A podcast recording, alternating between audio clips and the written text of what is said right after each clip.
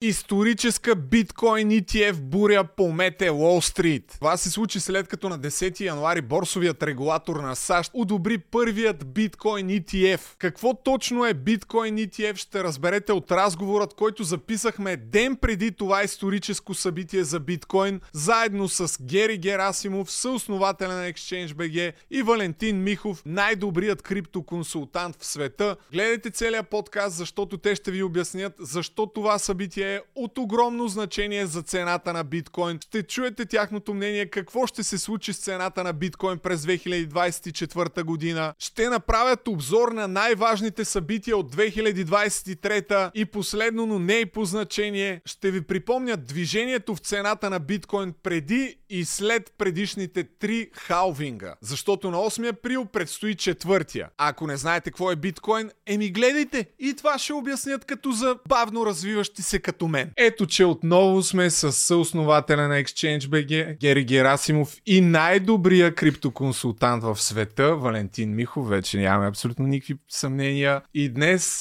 благодарение на вас, ще направим един обзор на цялата 2023 година. Ще отбележите всичко значимо, което се случи през миналата година. И разбира се, последно, но не е по значение, ще направите аргументирани прогнози какво точно може да очакваме с цената на биткоин и още на криптовалутите, нещо, което вярвам така доста хора ги вълнува.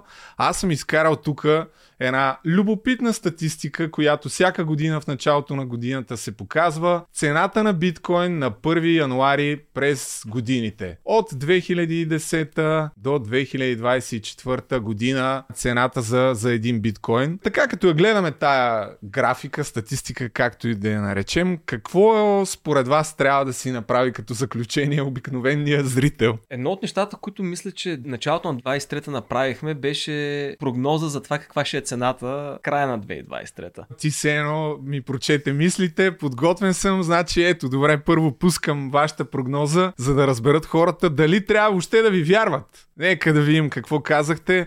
Това е края на август някъде го снимахме този епизод до края на годината може би ще са малко по-високи нивата, от които са в момента. Силно се надявам да е така, защото при хавинга ще 4 месеца, защото ще е април 2024. От исторически данни, ако трябва да го анализираме и да гледаме, това, това е предпоставка на повишаване на пазара от сегашните нива. Колко ще се повиши, никой не може да каже, но аз съм комфортно да кажа, че примерно ще, пазара би трябвало да е с по-високи нива, отколкото в момента.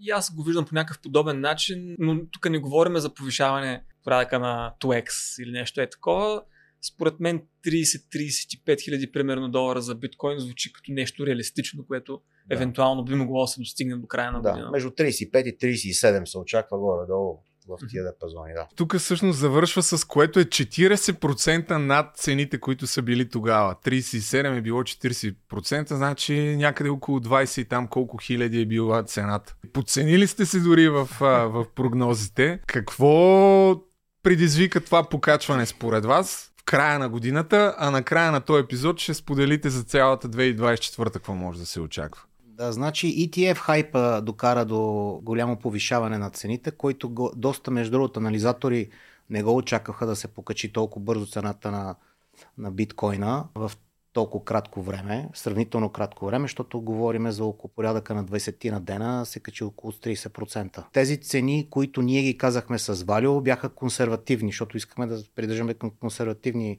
прогнози, а не да се опитваме да прогнозираме някакви спекулативни цифри и така нататък. Горе-долу аз, аз съм доволен от това, което сме казали.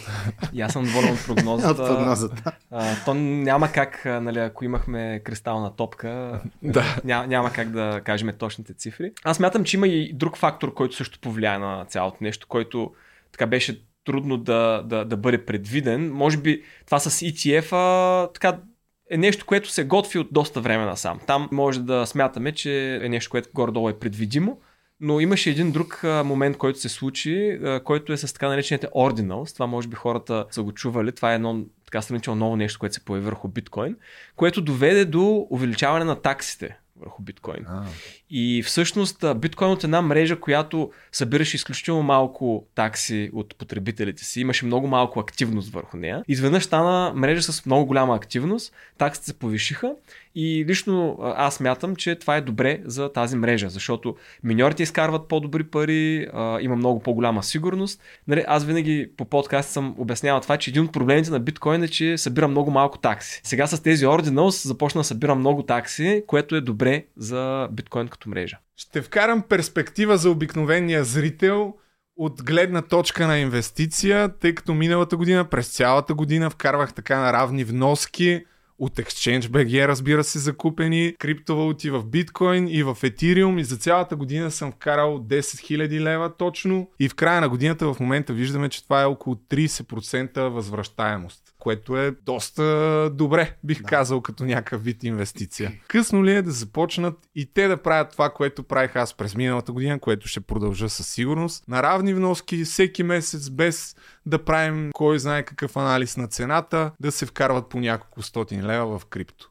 Абсолютно не е късно. Просто инвестираш в един сравнително нов актив, който е на 10-11 години и с голям потенциал, дефлационен, с а, лимитиран, а, лимитирана емисия. Последните два месеца ни показва, че има голям интерес към институциите. Така че големите пари, които пак правихме едно да. а, предаване, аз пак коментирах това нещо, че големите пари вече има доказателство, че влизат и даже се очаква до два дена, когато сега голямата спекулация, че, че са прувнат всичките ETF и сега на, в сряда, mm. на 10 януари и а, се очаква да влезнат едни големи капитали в а, всичките фондове, които са подготвени да закупят отзад физически биткоин, а те да предоставят възможност на, на нормалните хора или на институционалните инвеститори или на всеки, който има сметки по борсите в Америка, да може да си купи единица от този фонд а тази единица отзад, зад нея ще стои крипто актива, който е биткоин. Точно това ще да кажа, че пак може би снимаме този епизод малко преди историческото одобряване, което всички чакат на тия ETF фондове. Ще поговорим малко по-късно за, за това и как ще се отрази евентуално това на цената. Дайте първо за рекап на 2023 година. Кои бяха така най-запомнящите се събития и най-може би значимите за криптосвета, защото през по-голямата част от годината сякаш доминираха негативните новини. Мисля, че най-големия шок а, на пазара беше 2022. 2022 беше много-много напрегната година. Тогава нали, станаха фалити, банкрути там, FTX и така нататък. Докато 2023 по-скоро беше странично спокойна. Имаше много натиск от регулаторите, които общо използваха всичките тези неща, които се случиха с Celsius, с FTX и така нататък, за да почнат така да затягат регулаторния, регулаторният режим около крипто. И от тази гледна точка нали, може да се каже, нали, че наистина новините по някакъв начин са били негативни до толкова, доколкото почва да има повече правила около този пазар. Но поне аз не помня да е имало някакви такива огромни сътресения, както 2022. Не знам, може би Гери да, да има нещо друго предвид, но не мисля, че съм... Да. Не мога да сети за такива големи сътресения. Да, аз бих добавил само, ако направим един зум аут, какво се е случвало, след всичките тези а, измами, след всичките фалити, след всичките спекулации, кражби и така нататък, където паднаха 6-7 протокола като домино, ефекта на доминото, това беше много негативно за цялата екосистема. Пазара беше много наплашен, нали, края на 2022, както Валю каза. Много капитали се изтеглиха от пазара. Имаше е, просто една неяснота на къде ще продължат нещата, дали, дали тази индустрия може да се разпадне. Наистина имаше такива моменти, защото хората бяха, загубиха страшно много капитали поради редици обстоятелства. Фондове фалираха, а, даже а, има в yield майнинга, който ние имаме такъв фонд, който го менеджирахме, към 80-90% от фондовете фалираха, а, което е, нали, загубиха стотици милиони. Вече тази фаза е зад нас. Мина ли обаче? Категорично да, си, категорично, че тази фаза... Категорично мина тази фаза. Регулаторите вече влезнаха и почнаха да гледат нещата под лупа, да анализират кое къде могат да направят, как могат да, да превентивно какво може да се случи като закони, регулации и така нататък. Това мина. А, оттам пазара малко се успокои. Януари видяхме големия бум на, на цените. Коментираме биткоин. Той самия януари се покачи с едни 30-40%. Post-traumatic stress disorder, как се казва. значи пост-травмично пазара беше в такава фаза, която за изчакване големите капитали чакаха да видят каква посока ще дадат регулатор, регулаторите, каква насока и какви индикации. И оттам нататък видяха, че в етап на оздравяване влезна цялата индустрия. И оттам вече капиталите почнаха лека по лека да се връщат обратно. Това показва в покачването на цените. И вече в края на годината, на 2023, вече голямия хайп около този ETF а, само искам да поясна, че той се очакваше да има одобрение не сега 10 януари, ами по-към хавинга, по-към април. Mm-hmm. Примерно те, спекулациите бяха, миналото лято бяха спекулациите, че а, първо а, това одобрението ще се получи някъде, може би около март месец. Точно преди хафинга малко. Сега вече дръпнаха, не знам дали това е за добро или за лошо, а целият този медиен нератив почнаха да лансират тезата, че това ще стане началото януари, веднага след много ден и затова това рязко покачване на цените декември се получи, заради mm. този нератив, защото го дръпнаха на, малко назад във времето. Да, така, то се смени нератива много скоричко, много бързичко така се смени. Аз пак ще върна още на събитията от 2023 и след това да поговорим за този ETF. Ти каза за фалитите на Celsius и FTX през 2022, обаче пък през 2023 къдравото момченце, сам Банкман Фрид или там как му беше цялото име, влезе в затвора. Тоест, нещата има официално обвинение, криминално повдигнато. В Нью Йорк се води дело срещу него. Нещата изглеждат много по-сериозни от всякога, сякаш в крипто света. Той вече е осъден, реално. Осъден, да. В смисъл, присъдата не е казана точно нали, каква ще бъде, но той е гилти, нали, обявен е от журито като, като виновен. И всъщност март месец вече ще бъде ясно каква ще е точно присъдата. И да, наистина това беше най-голямото дело 2023 и нали, в този контекст също Дуклон, фаундър на Тера Луна, пък беше Дето заловен. го хванаха в, с флашка в задника. това, това не знам сигурен, че е вярно. Това не е ли спекулация? Аз имам такъв спомен от една новина, че няка... май беше накрая се оказа някакъв фейк нюз. Да, да. Мисля, че е фейк нюз, да. но да, иначе е доста, доста цветущо звучи. Но да, той беше заловен в Черна гора, на път за Дубай. Сузу, който е основателят на Triero Capital. Triero Capital да. а, той пък беше задържан в Сингапур, но в момента мисля, че е на свобода. Тоест, а, при него не съм сигурен, че има подигнати обвинения, но там по-скоро го, го търсят там ликвидаторите на неговия фонд, за да могат там нещо да, да извършат. Не съм сигурен защо човека така тича по тъча, се вика. Но да, в общи линии тези хора така бяха а, привикани към to, to justice, как се казва. Да. Може би някой сега, докато те слушат, ще кажат, да бе, как така всичко е преминало, а пък в същото време самия CZ, който е основателя на най-голямата криптоборса, преди няколко месеца се призна също за виновен и ще плати скромната глоба от 4,3 милиарда долара, доколкото си спомням. Там бихте ли припомнили какъв точно е случай и за какво се призна той за, за виновен? Лично моето мнение, нали, без да съм чел с цялото обвинение и така нататък за това нещо, нали, обзето така, следейки новините, е, че тези криптоборси, които оперират вече години наред, те няма регулация за тях, тъй като нали, просто крипто като, като бизнес нали, не е добре регулиран. И всъщност те държат този риск в това, че като оперират този бизнес, е възможно в някакъв бъдещ момент те да бъдат преследвани от регулаторите за, за това, което правят. Тоест, те, дете се казва, работят на ръба на закона така да се каже. Не, че нали, го, го нарушават по някакъв съзнателен начин, но просто самият закон е доста така двусмислен в начина по който те трябва да оперират. И тъй като нещата вече станаха много големи, регулаторите решиха да упражнят натиск върху тях и да кажат, добре, вече ще преведем ще нещата. Да ще трябва да плащате, да. Което нали, аз го приличавам с това, а, все едно да, да шофираме в а, някакво населено място, без да знаем какъв е лимита за превишена скорост. И, и те да нас снимат на всичките камери как караме и после в един бъдещ момент да кажат, абе знаеш какво, ограничението за скорост ще е 40 км в час, обаче ние тук сме те снимали последната година как кара с 60 и сега тук ще го убим. Горе-долу нещо такова се получава и с Binance. Те ще платят тези глоби. Сизи ще вече няма да е да, шеф на компанията, ще има нов шеф. А, и вече почват да, да работят спрямо правилата, които регулаторът е казал. А, сега аз гледах едно видео на Кофи Зила, който доста пъти съм цитирал и тук той е, накратко разказва също за тази глоба на, на Сизи и пусна един а, така публичен негов цитат, запитан а, защо не направите някакъв а, пълно разследване на вашата борса, дали има наличностите, които твърди, че има. И той не дава категоричен отговор. Ето тук вижте как малко така притеснително може би отговаря. И след това да кажете, възможно ли е това, което се случи с FTX, да се случи с Binance, каквито нали са спекулациите. Uh, you haven't disclosed your liabilities. And I wonder why that is and whether you will.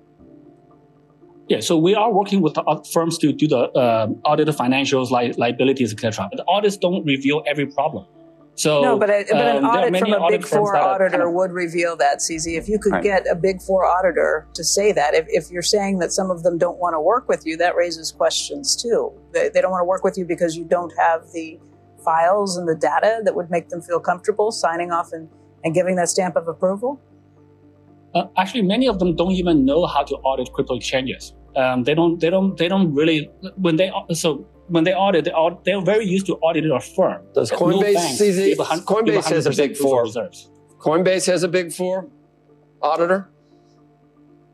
Um, actually, I'm, I, I don't look at Coinbase. We don't really look at I think other... so, though. Да, тук малко така си да. противоречи сякаш обаче. Ами не, аз бих а, добавил, че абсолютно на 100% е прав. Сега ще обясня защо. Значи, а, те сравняват Coinbase с а, Binance. Coinbase е много лесно да се аудитира, защото те имат само спот трейнинг, което е, нали, ако имаш, ако имаш един, един биткоин, ти трябва да имаш в резерв да. един биткоин, нали, на клиента биткоина. Само, че Binance те оперират около, те имат кажем 15-16 продукта. Те имат фьючерси, няколко вида, имат а, вътре ETF, а, които можеш, имаш leverage токени, имат, имат много неща, които наистина за един аудитор да аудитира Binance ще му отнеме може би години. Те имат много а, дъщерни компании по целия свят и така нататък. Значи това е американска пропаганда, където го виждаш в момента. Аз живея в Америка от 26 години, мога да кажа сигурност какво, какво се случва. Ако те са могли да го срутат Binance, ще го направят поне 10 пъти до сега. Има в Binance хора, които са, а, които в Binance американския operation, Binance US, които напуснаха работа. Всичките директори по всичките департменти напуснаха работа, защото Американският Department of Justice са инвестигейтвали Binance поне 2-3 години.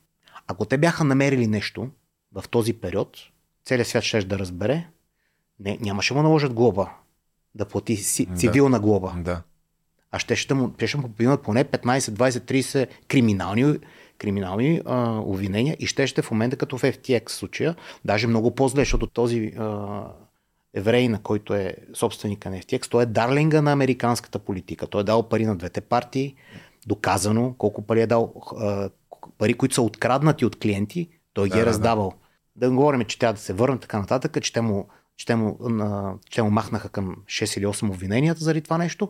Това не го коментирам. Но ако се върнем към Binance, също, ако се върнем още назад във времето, когато а, се получи първите 2-3 фъда към Binance и се изтеглиха колко 10-12 милиарда за поражение за 2-3 дена, те а, редимваха всеки един долар. Никой не, е, никой не е чакал, не са затваряли withdrawal периода. Смисъл, веднага на момента, който каквото искаш да, си, да ти да си вземеш, си изтеглиш, да. те, ти го, те ти го процесват. Те не са били никога даун. Сърверите не са им били никога даун.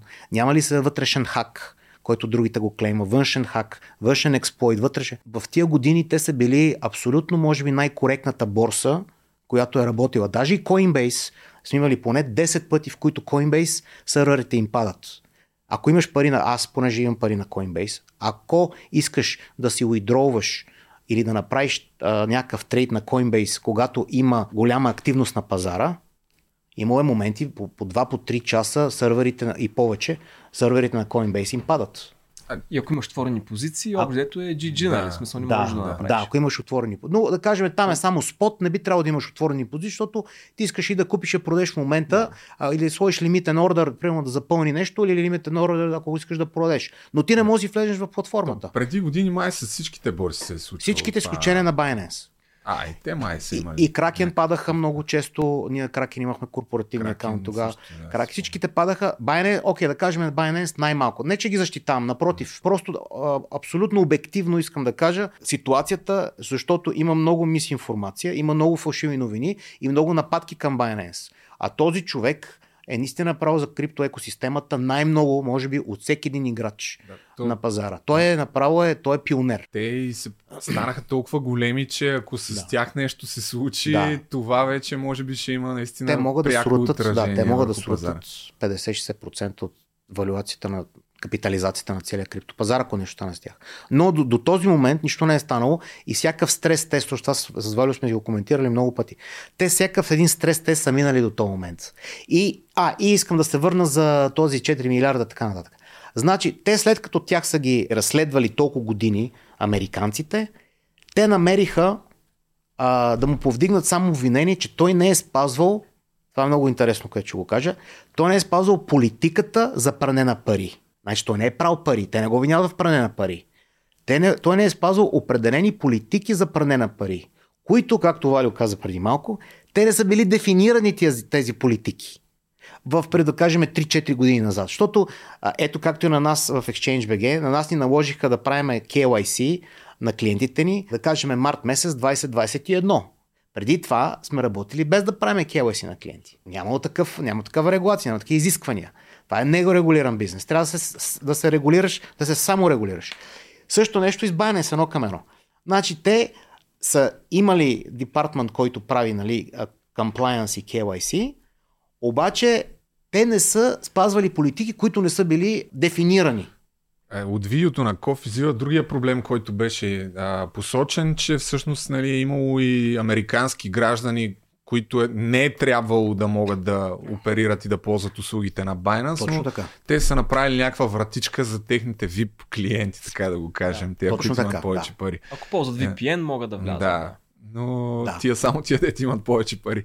Точно така, докато си... лончнаха, те тогава лончнаха дъщерната компания Binance US и тогава сегрегираха mm-hmm. клиентите на две. Да. Американски клиенти ползват Binance US, другите, които са извън Америка, ползват Binance. Те това го направиха, но те, но те ги а, преди този период, е тази глоба е за при този период, че те са позволявали американски клиенти, но всички платформи това го ползваха и го позволяваха. И тук пак е удачен момент да напомним на всички хора да ползват хардуерен портфейл, въпреки всичко по-голямата част от спестяванията си в крипто да ги държат на хардуерен портфейл. Аз тук много често напомням за Ledger, обаче Вало, ето Ledger през миналата година два пъти някакъв хак се заговори за това, като последния е дори от по-малко от месец. Ето тук, това е статия от fortune.com, че можел да бъде много по-лош този хак, последния, но пък и в същото време може да бъде много лесно предотвратен. И тук се разказва надолу какво точно е станало. Ти а, запознат ли си долу-горе с а, хронологията на тези събития и примерно хората като мен, които още не са си сменили Ledger Wallet, трябва ли да го правят? Този хак, за който аз съм запознат, който се случи с Ledger, беше изтичане на едни лични данни, където хората, които са пазарували тяхното устройство, тъй като като цяло най-сигурният начин човек да си купи Ledger е да го закупи от официалният да. производител. Тъй като ако го купиме от, от, някакъв, от, от някакъв друг пазар, като eBay, например, има някакъв риск в това, този, това устройство да не по някакъв начин да е модифицирано, да. така че да компрометира нашите средства. Вирус, че да няма. А, и, и затова е най-добре да се купуват производителя. Когато обаче отидем на сайта на производителя и си направим поръчка за нашия леджер, ние си въвеждаме там името, да. адреса и така нататък. И всъщност тези данни за това, кои хора са пазарували а, такива хардуерни устройства, беше изтекла тази база данни, което като цяло е проблемно, защото нали, имаш имената, адресите да. на някакви хора, които евентуално биха... крипто. Най-вероятно имат крипто, да. И това може да е така проблем за тяхната сигурност. Това беше нали, много голям скандал, защото Ledger няма причина да държат тези данни продължително време. Например, има производители на хардуерни устройства, които това, което казвате, да, ние ще запазиме тези данни в нашите бази данни, но след 6 месеца ще ги изтрием, защото реално нямаме нужда от тях. Докато при Ledger нали, не, не, нали, се оказва, че не е така.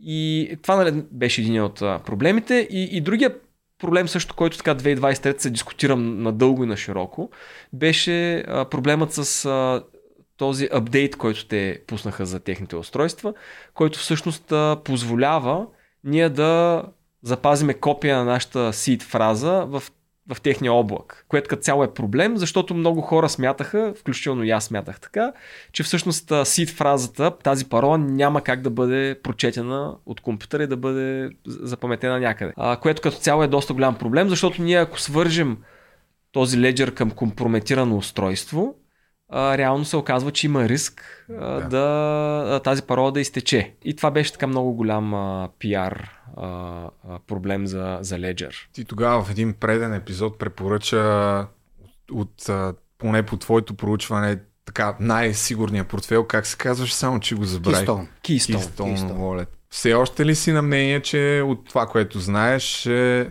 най-добрия вариант за... И, има нови а, вече портфели, които са излезли. По принцип Keystone изкараха нова версия, съвсем наскоро мисля, че версия 3, която така има доста подобрения, най-вече от към а, животна батерия. Също OneInch също пуснаха техен хардуерен портфел, но той не съм сигурен, че е пуснат за продажба, който е много подобен на Keystone. Но аз лично препоръчвам този хардуерен портфел, защото той може да бъде използван без да бъде включван към, а, към компютър въобще.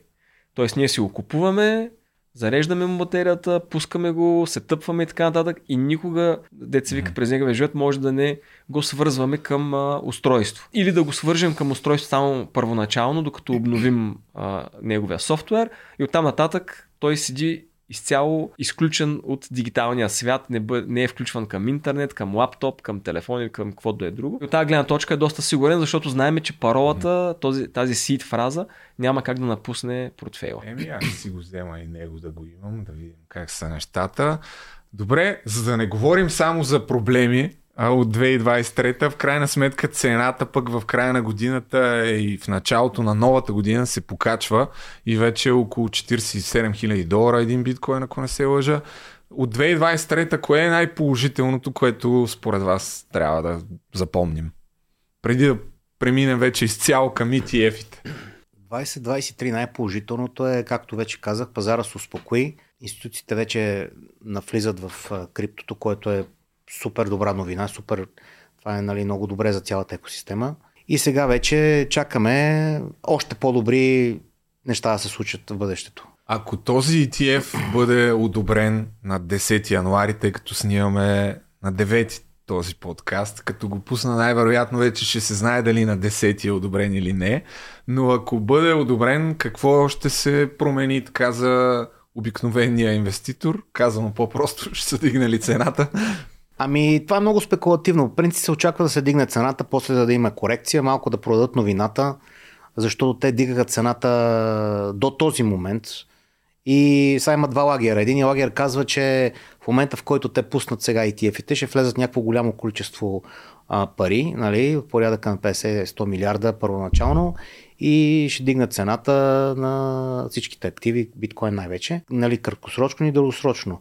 Другия лагер казва, че когато се получи а, а, одобрението, в деня, няколко дена след като се одобри цената, а това ETF-ите, те, цената ще се покачи нали, много спекулативно нагоре и след това големите играчи, защото те са акумулирали сега биткоин на по-низки цени, ще разпродадат и ще пак ще се Smart Money versus Dumb Money. Нали? Ще, да. Smart Money ще продадат на Dumb Money парите да. на ритейл клиентите. Това е втория лагер, който и ще видим какво стане, защото всичко е много спекулативно. Да. Като, никой не може. Ако някой може. Криптото, да, никой, никой не може да каже точно какво ще стане. Но ще пък, стане. А, но пък, Валио, може да кажеш, а, да повторим пак, ние и друг път сме говорили в този подкаст, но според мен се заслужава да се обяснява какво точно е всъщност ETF и защо е толкова важно, нали? защо толкова се коментира и се чака SEC да, да одобрят. ETF е съкръщение от Exchange Traded Fund, което най-просто казано е финансов инструмент, който може да бъде търгуван на тези официални борси, както са не съм сигурен на, на коя точно борса ще бъде пуснат, дали на Нью Йорк Stock Exchange. На, на три борси, аз ще обясна после. Да, да а, но реално това е регулиран а, финансов инструмент, който ще позволи на регулирани институции, пенсионни фондове да закупят този актив, тъй като те преди това не са имали възможност да направят това нещо. Други хора, които също ще имат възможност да го закупят, това са а, също и ритейл клиенти американци, които а, да кажем имат а, такива пенсионни портфейли, в които те също нямат право да купуват каквото си поискат, а само регулирани инструменти. И реално това ще а, добави нов а, финансов актив, който те могат да добавят към своят портфейл. Казано по-просто, баба Маргарет в Штатите може да си купи биткоин без въобще да знае какво е биткоин и да, да си да. спестява някаква да. част. Много добре казано от Валю, аз само ще добавя няколко неща. Значи, а, те са 13 фонда сега, които чакат одобрение. Два от тях ще се търгуват на Нью Йорк Stock Exchange, два са на NASDAQ и останалите са в Чикаго, Чикаго борда в CBOE. Значи на три борси се търгуват. И точно за бабата, която споменахме, примерно тя може да не знае, че купува биткоин, ако нейният не, не, портфолио менеджер или money менеджер, който и оперира портфолиото, реши да й вкара, да кажем, 5% от нейното портфолио в биткоин, да купи този фонд.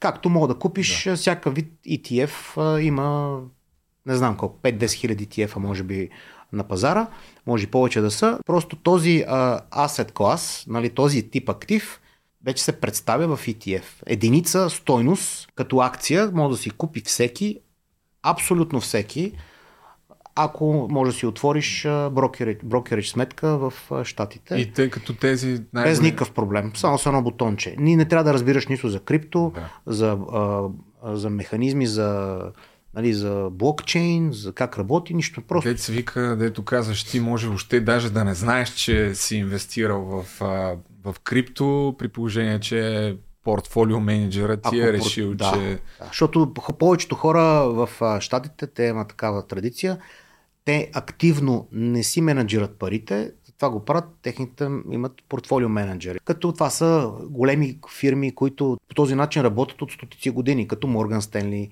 JP Morgan, Merrill Lynch. Управляват големи портфоли, портфолио от инвестиции на малки, средни, големи клиенти и вече може вече да, да добавим вече институционални клиенти, там вече влизат пенсионните фондове, там вече, нали, там вече има инвестиционни комитети, които събират, взимат решение как да, да вкарат, къде вкарат парите и така нататък. Така че на всяко ниво, от най-низко най-високо ниво, вече има достъп до този актив. С две и думи. При положение, че оперират буквално с милиарди, а някои дори с трилиони, дори малък процент да вкарат в крипто се очаква Точно така. вариант да. е цената да се вдигне. Да. А в средата на миналата година, нещо, което ти си коментирал, а, всъщност, че се дигна един хайп от това, че BlackRock за първ път подадоха заявка да. за техния биткоин ETF, ако не се лъжа. Да. И в момента още и те чакат.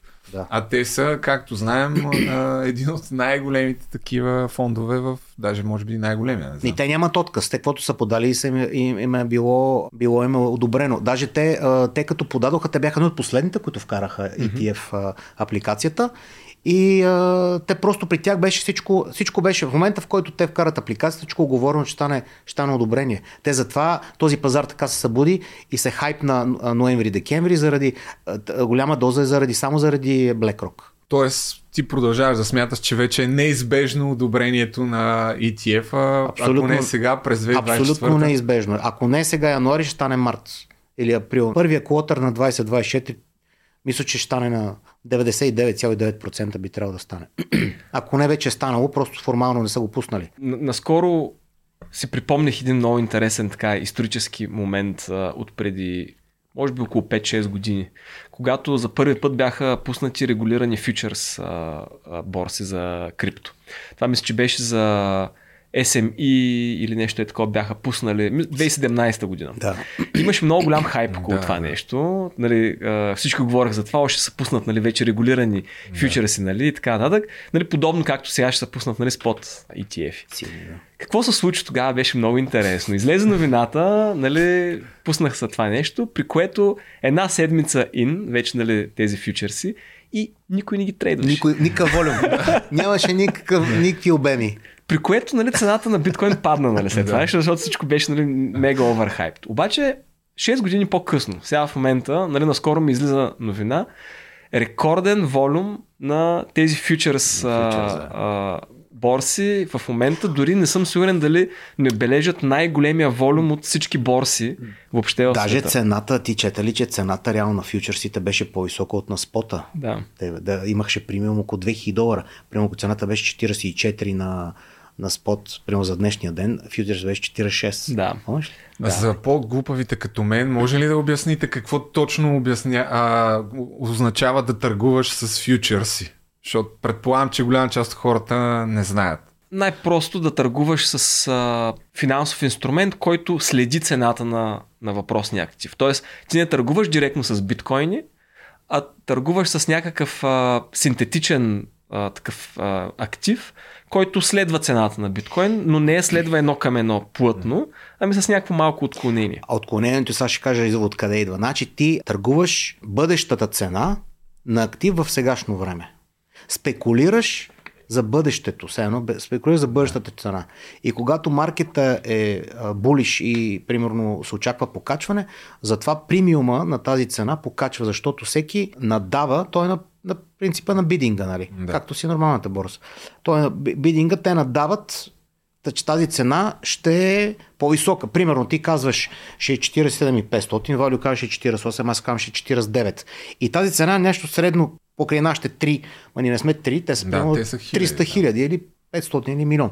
И примерно тази цена, затова примерно има моментен премиум към цената, която е в момента, защото фьючерс е винаги напред във времето, зависи от контракта как е структуриран фьючерса, той може да е 30 дена напред, може да е 60 дена напред, може да е 90 дена напред, може да е една година напред. Нали, зависи как е, той е на Chicago Mercantile Exchange, CME-то, то там се трейдва биткоин, значи той е реално как контракта на биткоин е устроен, нали? Мисля, за какъв период напред. Може да са и две седмици. Но може Мисъл, да кажем, не... че е за някой, за по-напреднали търговията. Да, с, разбира да, се, че за по-напреднали. Да. Със сигурност.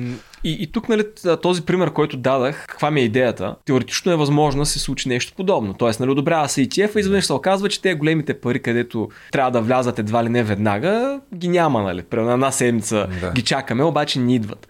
Обаче в дългосрочен план, това нещо със сигурност ще расте. Тоест, ние когато сега да кажем го одобрят в сряда то, тези ETF-и, ние след 2 или след 3 години ще гледаме назад и ще виждаме как са обменят вече някакво огромно количество пари. Това нещо може да отнеме време, но е неизбежно. Тоест, неизбежно е да влязат големи институционни пари в тези финансови инструменти.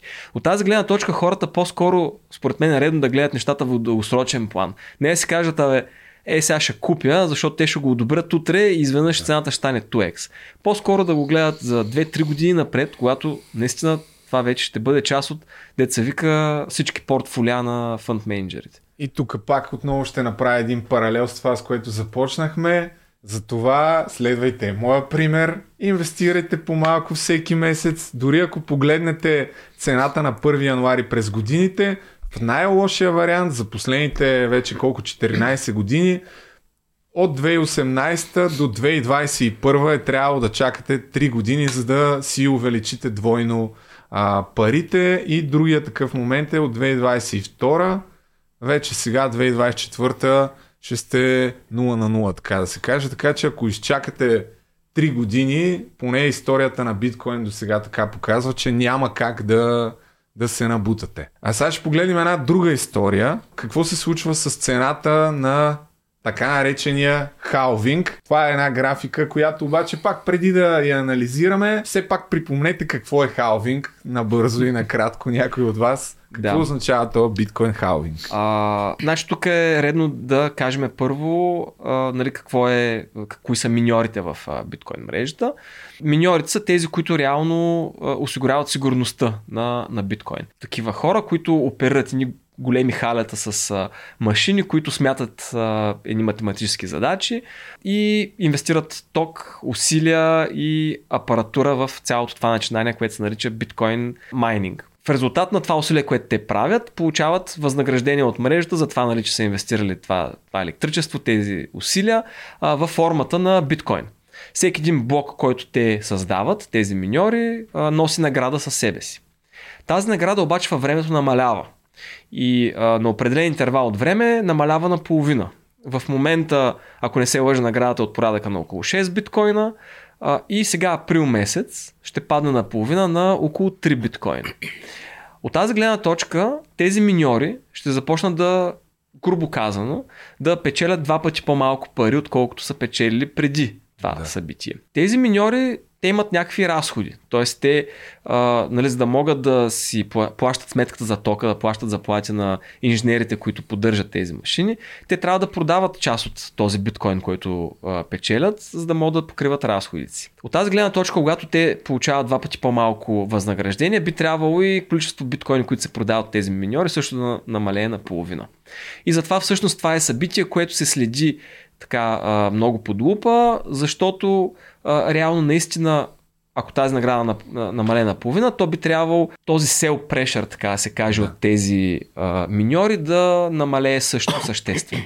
И сега тук, тъй като наистина много скоро идва следващия халвинг, мисля, че е четвърти подред. Точно така, четвъртия халвинг е на 8 април 2024, ако съм видял правилно от една статия. Тази графика ни показва какво се случи с цената на биткоин през годините от първия халвинг до днес. Ето тук може да видим първия халвинг. Една година назад от тук този период обхваща една година, цената се е увеличила 416% и в следващата една година от настъпването на халвинга с още тук е 7700%, просто защото това са първите години на биткоин, където нещата са още по-сериозни. Втория халвинг, който е от 2015 до виждаме пак преди халвинга една година 110%, след това след халвинга още 283%. И тук с просто око се вижда, че всеки път до сега цената на биткоин следва абсолютно същия патърн, казвам на чист български. В началото се увеличава малко, след настъпването на халвинга идва значителното увеличение. И сега големия въпрос е всъщност какво ще се случи след 8 април 2024 година. Тук се забелязва от тази графика, цената е с, всеки един халвинг е по-малко волатилна, отколкото от предишните пъти. Синьото е горе-долу на някакъв вид предвиждане. Това е след да, халвинга. Който... Тук е, тук е някаква спекулация, да. да. Да, да. Това е след халвинга, точно. Ние сме ефекта. реално до ето къде сме в момента. Би трябвало да сме съвсем близко до, до тази черта.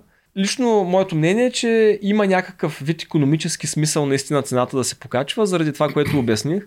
Това, че този sell pressure от миньорите реално е много по-малък. Най-лесен начин да се разбере е много по-малко биткоини се печатат и се вкарват в циркулация. Защото наградите на миньорите реално са нови биткоини, които биват напечатани.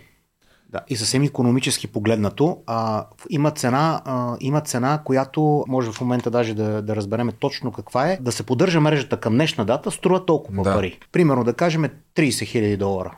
Е такъв, нали, така цифра да кажем в момента струва. Всичко над тези 30 000 долара, това е печалба за миньорите. За поддържат мрежата.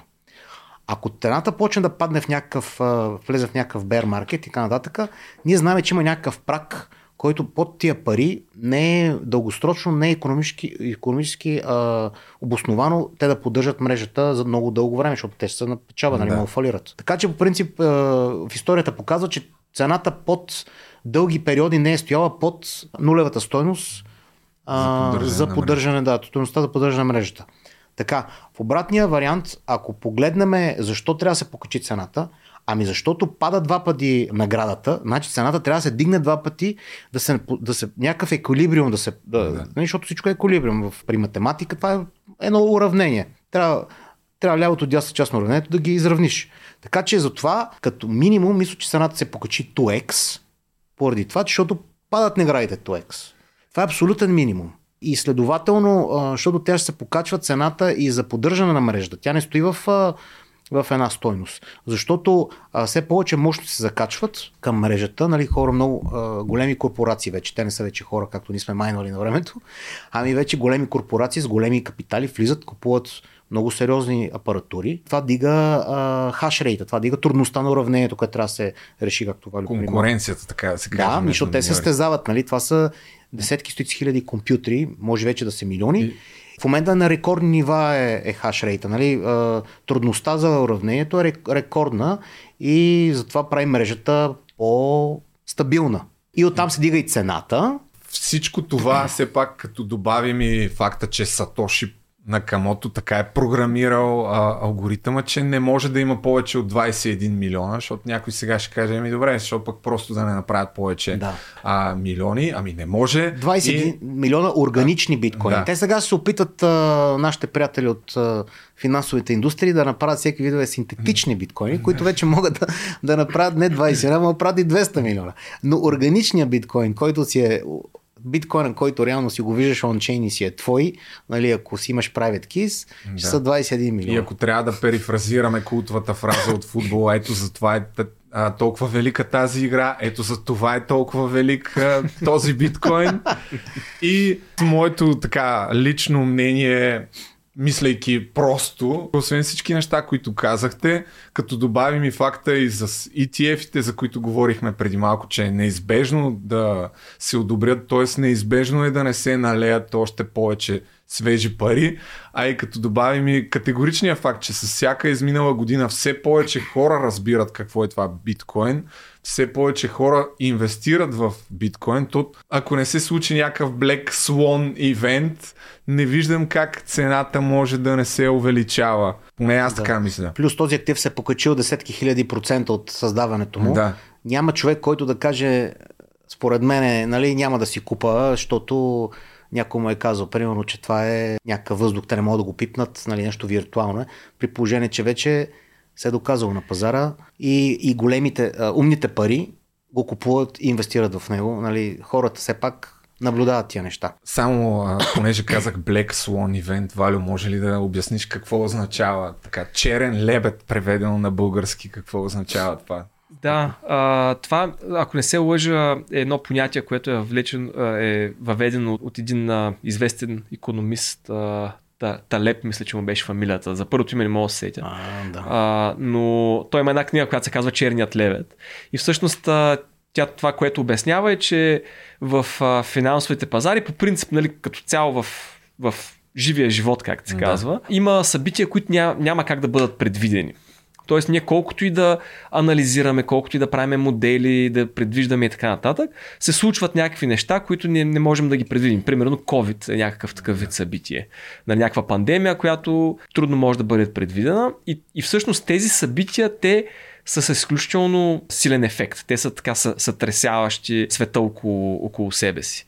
И от тази гледна точка, нали, Black Swan или Черният лебед е някакъв вид събитие, което никой не е успял да, да предвиди и който има много сериозно отражение в, а, върху пазарите или върху живота на хората. Това е моето много оптимистично мнение, че ако не дойдат примерно извънземните или метеоритни удари Земята или не почне Трета световна война и цялата електрическа мрежа изчезне, логично е цената в дългосрочен план да се увеличава. Все пак някой, който гледа сега, ако не е съгласен с това, какво може да се обърка друго? А, може би регулациите. Всъщност държавите може да кажат всеки, който притежава биткоин от тук нататък е престъпник. Това може ли да, да се случи според вас? Да, според мен е възможно. Единият вариант е регулативно да... Но те се опитаха. Те го направиха това много пъти, не можаха. Китай е пример. Афектираха цената за примерно 2-3 месеца, тогава падна малко, но хората просто опитаха се после да забредат майнването. Те се преместиха майнарите на други места. Така че това, мисля, че вече тази фаза е, вече сме минали. Мен притеснява друго нещо. Примерно, ако банките видят, че това е голяма заплаха за тях, ще измислят нещо друго потенциално могат да измислят много неща. Имат много пари, те контролират. Биткоин е малък, той е колко? 600 милиарда е капитализацията. Това нищо не е за тях. Това е джобни пари за само един милиардер. За една корпорация голяма, примерно, която управлява трилиони. Пак ще споменаме BlackRock, но не, само, не са само те. Нали? Има и Fidelity, има и State Street, има още поне 10 такива големи играчи на пазара, които ако се съберат и видят, че това е заплаха за, за тях, могат доста, доста, доста неприятни неща да скорят. Според мен. Това е личното ми на мен. Според мен все пак трябва да си има предвид, че това е един много волатилен актив. сравнено с всичко останало, което се търгува, сега може би, дали, ако го сравним с, дори да, ако го сравним с акции на отделни компании. Там а, имам нали, много, примерно акциите на Boeing. Е сега, оня ден на един самолет на Боинг му изфръкна една от въртите, не знам дали го видяхте, докато, да. докато не, излита. 737 на малкия Боинг. Да. А, излита на Alaska Airlines, излита самолет е на 5000 метра височина, едната от аварийните врати излита от самолета. а, падат маските, депрешарайз и така нататък, на хората им свърчат телефоните от ръцете. Е, това не е голям проблем. И акциите на Боинг, ето е така, падат надолу. Нали. А, но това са, нали, по-скоро това е Black Swan event. Ама нали. има ли жертви? Не, не. Интересно, самолетът се обръща и приземява, без да има никой пострадал. Но има филмчета в а, интернет, може да видите, нали, буквално как хората пътуват и до тях. А, а, го видя, не го да, и, и примерно това е някакъв такъв вид Black Swan event, да кажем, за, за Boeing, да. нали, а, а, конкретно погледнато. За биткоин това цената да падне 10% за, за един ден, примерно. Това, това е, е вторник. Нали, да, вторник, общо падна 10%, е ми голяма работа, нали? А, живота продължава.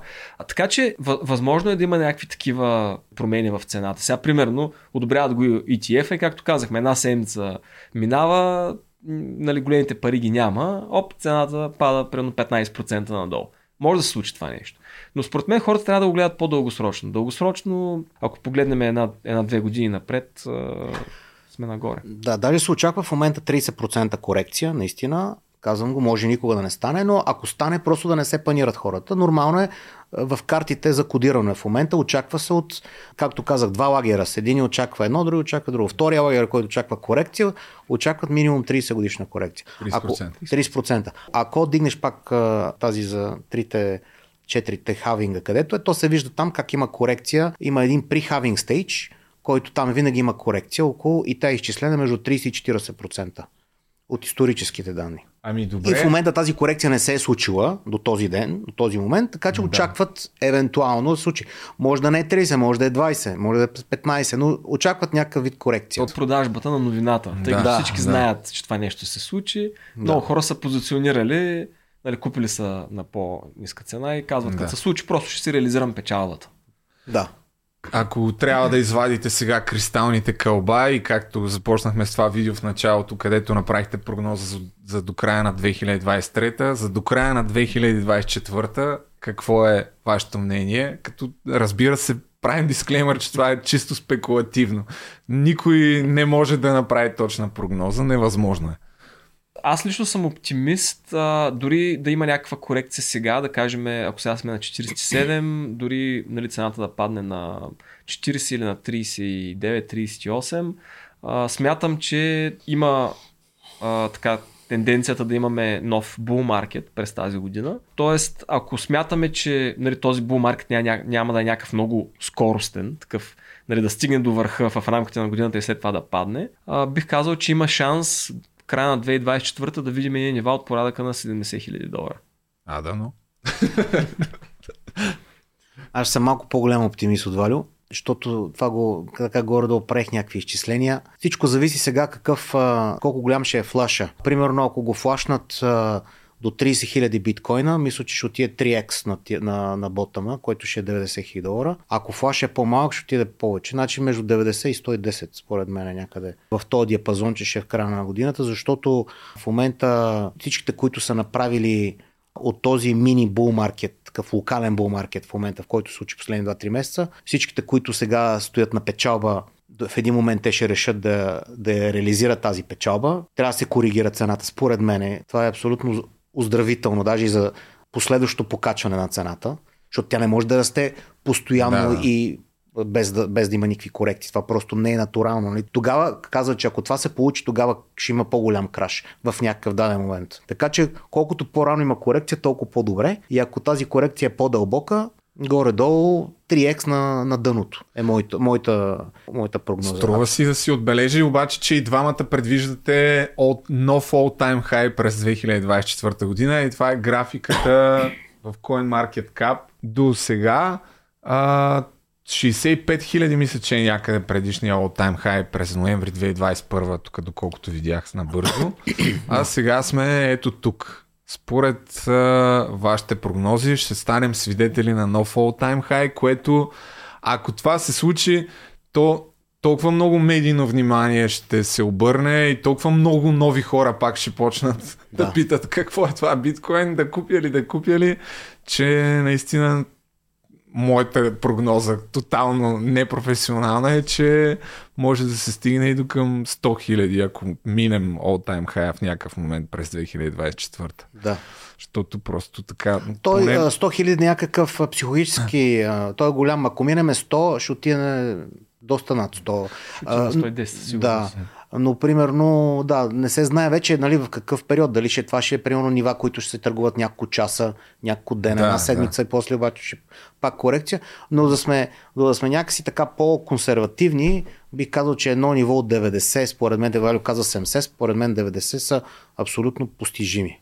И аз мисля, че 90 може да стигне. Смисъл, да. като цяло смятам, че има нов да. all-time high тази година. Да. Другото, което според мен е пак е... Значи се смене, 90. Да. Това въпрос е да има някакъв вид а, нератив. Последният all-time high при биткоин, според мен, до голяма степен беше предизвикан от това, че се видя, че има нещо ново, което са децентрализираните финанси. Това аз вярвам, че а, до голяма да, степен да. беше предизвикано от а, иновацията в Ethereum екосистемата, с, а, където се видя, че могат да бъдат изградени банкови услуги върху блокчейн. И това нещо доведе нали, до тези all-time high. Сега новият нератив е интересно какъв би бил. Лично мнение е, че той би могъл да бъде нали, институционално институциите и, и тези нали, вече да. а, нали, пенсионни фондове и така нататък, които почват да локират към този актив, което до сега не се е случило. Токенизирането, както ни с тебе си ми коментираме много време. Токенизирането да. речни активи на блокчейн. И, да, и да. вкарване на реални активи върху блокчейн. Примерно недвижими имоти върху да. блокчейн, което реално вече съществува. Което сме говорили тук даже преди, да. може би, близо една година за да, първ път. Да, да. да. Така че следете подкастите. Ами, добре, аз ви благодаря за това участие. Мисля, че беше доста изчерпателно и като обзори, и като прогнози. И вярвам, че хората са разбрали защо има смисъл от биткоин. Но отново напомня, че все пак, ако инвестирате, не вкарвайте всичко само в крипто, но да. просто изглежда задължително, ако имате някакви спестявани инвестиции, поне някакъв процент да не, да не набутате. Високо рисков актив, контролирайте си риска. Ами добре, благодаря ви, успешна 2024 ви желая и до нови срещи. Мерси, подобно. Мерси, до нови срещи. Чао.